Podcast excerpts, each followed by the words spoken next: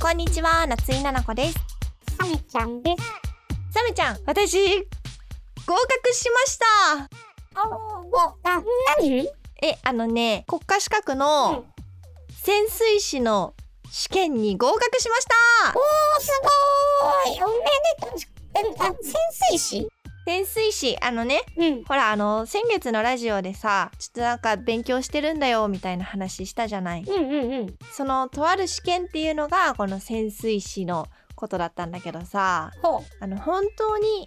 本当に難しくてさ、え、すごい勉強した。試験ってどういうことするのあ、なんか、うん試験はね、筆記だけなの。あそうなのえうんあの、潜ったりし、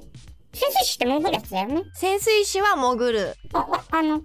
あのー、サメちゃんのいるところに潜ってくるやつだ、やつだってことだよね。そうそうそう。うんうん。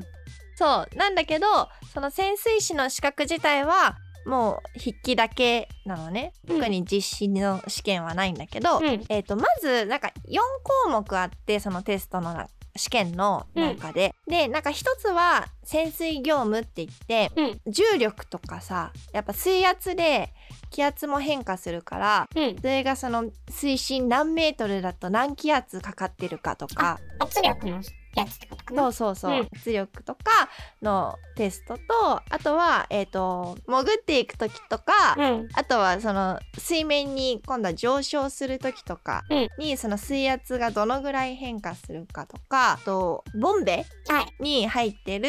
空気をうん。その何リットル詰めば水深何メートルまで潜ることができるかとかねうん、ああ、おお、それ計算を、計算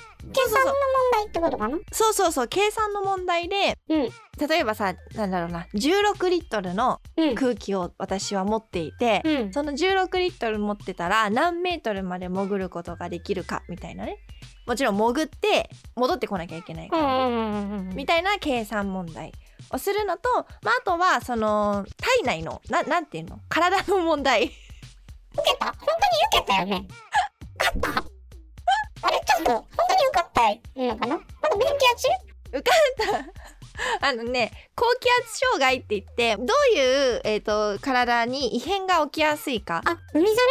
うん海猿とかでなんかやってたかも。あんまり勢いよく上がってくると良くないよみたいな。そうそうそう本当にそのやっぱりその気圧が変化するところだからあまりにも勢いよくその浮上したりとか、まあ、うんもしくはすごく深く潜っていくのにふさわしくないその空気の量だったりとかうん。するとその体が耐えられなくなっちゃって例えば耳にすごく障害が出ちゃったりとかお肺に障害が出ちゃったりとかうん。するのでそういうことをその知っておきましょうっていう項目。うん。まあ、あとそれとまあそれが起きてしまった場合にどうしたらいいかみたいなねああ、一応対処法もあるんだ。そう対処法もあるからそれを勉強するまああとあのよく見るその人工呼吸とかね心肺蘇生法みたいなうんうん、うん。ものも勉強しました、なるほど。あとはもうまあ法律だよねその潜水業務に携わる場合に潜水業務をするにあたっての法律のルールみたいなのをうん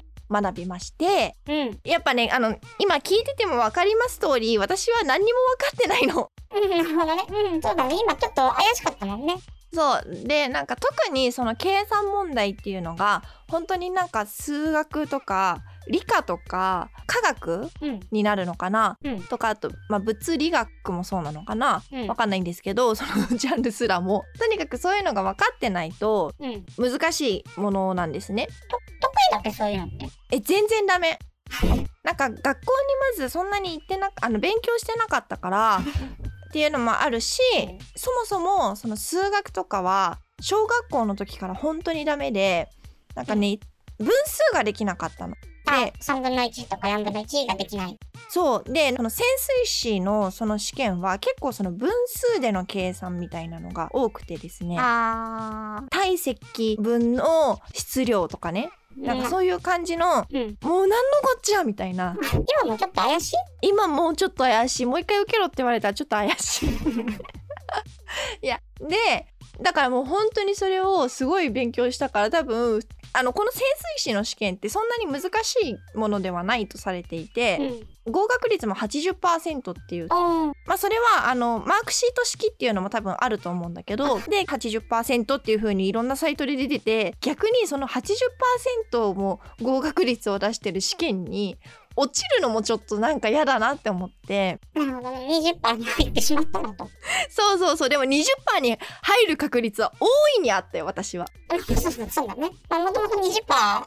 人に1人は落ちてしまう。あ、20%っていうのは何分の1なのかとかも、ちょっとわからないかな。ちょっとわかんないですね。 まあそんなわけでね、まああの、なんで潜水士の資格を取ったのかっていうね、そもそものお話なんかもしていきますが、はいその前にちょっと喋りすぎちゃったからね、うんタイトルコールを言ってみましょ今う。から行くのね。夏井菜々子のショートラジオ、僕らの日常改めましてこんにちは、夏井菜々子です。カメちゃんです。この番組は私やサメちゃんの何気ない日常をのんびりお話しする15分のショートラジオとなっております。で、うん。どうして潜水士の資格だを取ろうと思ったのなんかね、そもそも私は去年、一昨年ぐらいからずっと、ダイビングのライセンスを取りたいっていう話をしてて、うん。あのーまあそのダイビングのライセンス自体は全然その国家資格とかではなくって普通の民間の資格になるんだけれども、うん。とにかくダイビングがやりたくて沖縄あの沖縄でだと海でその講習が受けられるのね。うん。で、東京とかでも取れるには取れるんだけどその場合はプールで講習をするっていう感じになっていてう、んうん。でなんか知り合いに何人かそのダイビングのライセンス持ってる人がいてもう絶対に海で取るべきって言われてそれはやっぱり環境が全然違うからその人工的に作ったものとその自然の海の中でやるのだとまあ、。そうだね。波もすごそうだしね。そうそうそうそうでやっぱりその水温だったりとかその、ね、風だったりとかそういうのもその現現地というかその海で体験して撮るべきだよって言われてでやっぱりその沖縄とか、うん。ね、海の景色が綺麗なところで撮る方が楽しいじゃんって思って、うんうん。で私はねなんでそそもそもダイビングのライセンスを取りたいかっていうとなんかジンベエザメがすごい好きなのでジンベエザメと一緒に泳ぎたいっていう夢があって。うん。なのでまあなんかその夢を叶えるためにもその自分ですなんか自由に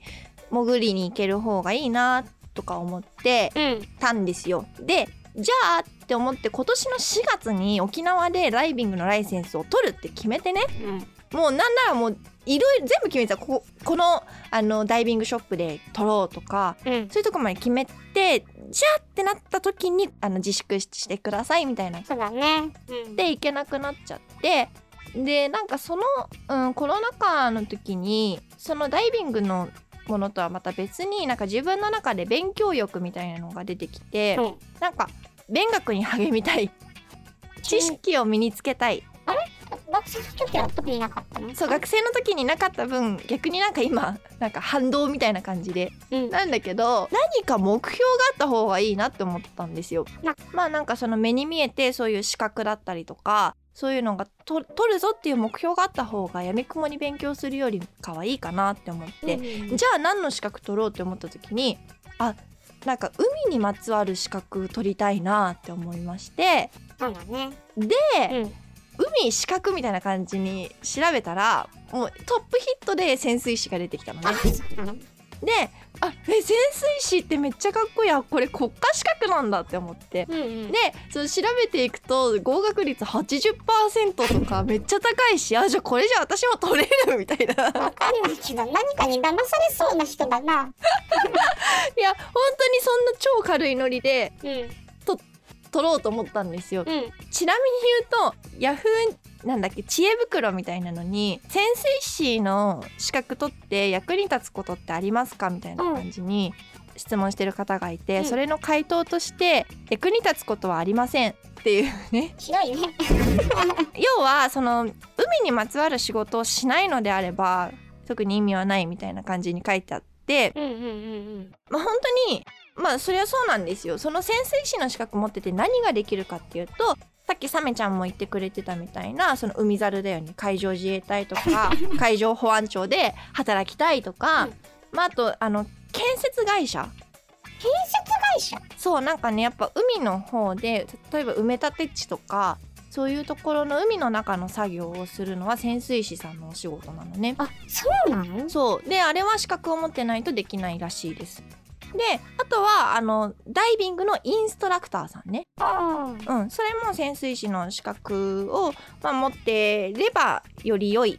みたいな感じで、まあ、全員が全員持ってなきゃいけないわけじゃないみたいなんだけど、うでん。あと私すごいびっくりしたのは水族館のうんあの水槽をお掃除する人いるでしょ、うん。ああれは潜水士の資格を持ってないとダメなんですって確かに酸素ボンベとか背負ってる気がするね。そうそうそうだから 本当にそういうお仕事をする人じゃないと別に取ってたって意味ないみたいなねいやでも、なんかほら、あの、合格したっていうのは、いいよね。すごくいいよねでなんかそしてまあこんなこと言っちゃあれなんですけど例えば私の場合舞台とか、うんまあ映像のオーディションとか行った時にあの私持ってる資格が何にもないんですよあの運転もできないんでうんでだから書ける資格っていうのがなかったんだけどこれからは潜水士って書けるわけ、そうだね。オーディション、あ、まあ、でも何か話題にはなるかもね。そうだから話題もうね分かんない今後何があるか分かんないからもしかしたらその海猿みたいなねないかみたいなね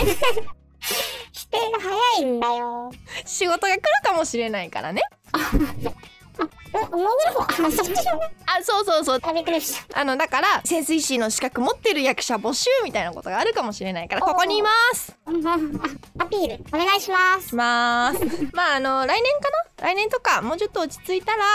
そのダイビングのライセンスもちゃんと取ってうん。でその本当にその夢のジンベエザメと一緒に泳げるようなね日が来るといいなと思っております。そうだね。なんか、海の中だったらね、その、コロナとかも、ほとんど関係ないんだろうし。そうだね。うん。海さえ行ってしまえば、うん。サメちゃんには全然、だから大丈夫なんで、会えるね。お待ちしております。ところで、んこの間さ、うん。前回かな。うん。トランプトークみたいなのやったじゃん。やった。でさ、短歌にハマってるって、タナちゃん言ってたよね。言いました言いました。うん、最近は読んでるんでしょうか読んでる読んでる。読あ、読んでるのんでるよ。一日一首は読んでる。おー、えー、あ、そあの前も言ったかもしれないんだけどその短歌好きの人たちが集まるサイトがあっう。うて、ん。まあ、歌会のネット版みたいな感じで「歌の日」っていうネットがあってそこは毎日ね何個だ56個お題を出していて、うんでそこで一日一首読んでくださいみたいなサイトなんだけど、うんそこでねちゃんと読んでます。なるほど。うんではですね、うんお題を出したら、すあれってすぐ読めるものいや読めるかないや私は結構半日ぐらい考えてこれぞっていうのを出してるんだけどやうん。やってってみるかみようか。あの、ダメだったら、あの、カットしよカットしよう OK う。やってみよう。うん。じゃあ、お題を出します。はい。すごく広いテーマで。うん海。海うん。タナちゃんもいるし、海好きでしょ好きはい、シンキングタイム。あれ言って、あの、整いました。考 OK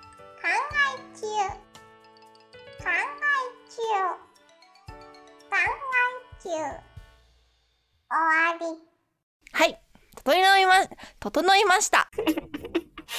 は、早いね。30秒ぐらいで。いやーでもちょっと全然洒落てないけどねちょっと読んでみるよはい。地上では出会えないから恋しいなジンベエザメもサンゴ礁もいいんじゃないですか即興の割にはうまくいったかなそうですね。短歌っていうのはさ、うんあのー、季語みたいなのは入らなくていいのそう短歌は記号はなくってあ本当に誰でそうもなそんうなんです自由に読めるっていうので本当に日常に寄り添ったなるほど。歌川柳もほら季語なくていいよ、みたいな。俳句はほら季語は、みたいなのあるけど、うん短歌もなくていいんだね。そうじなゃあの本当に自由っていうか、思いついたらふわっと読めるような身近なものってことだね。そうだねおー。サムちゃんもちょっと考えてみよ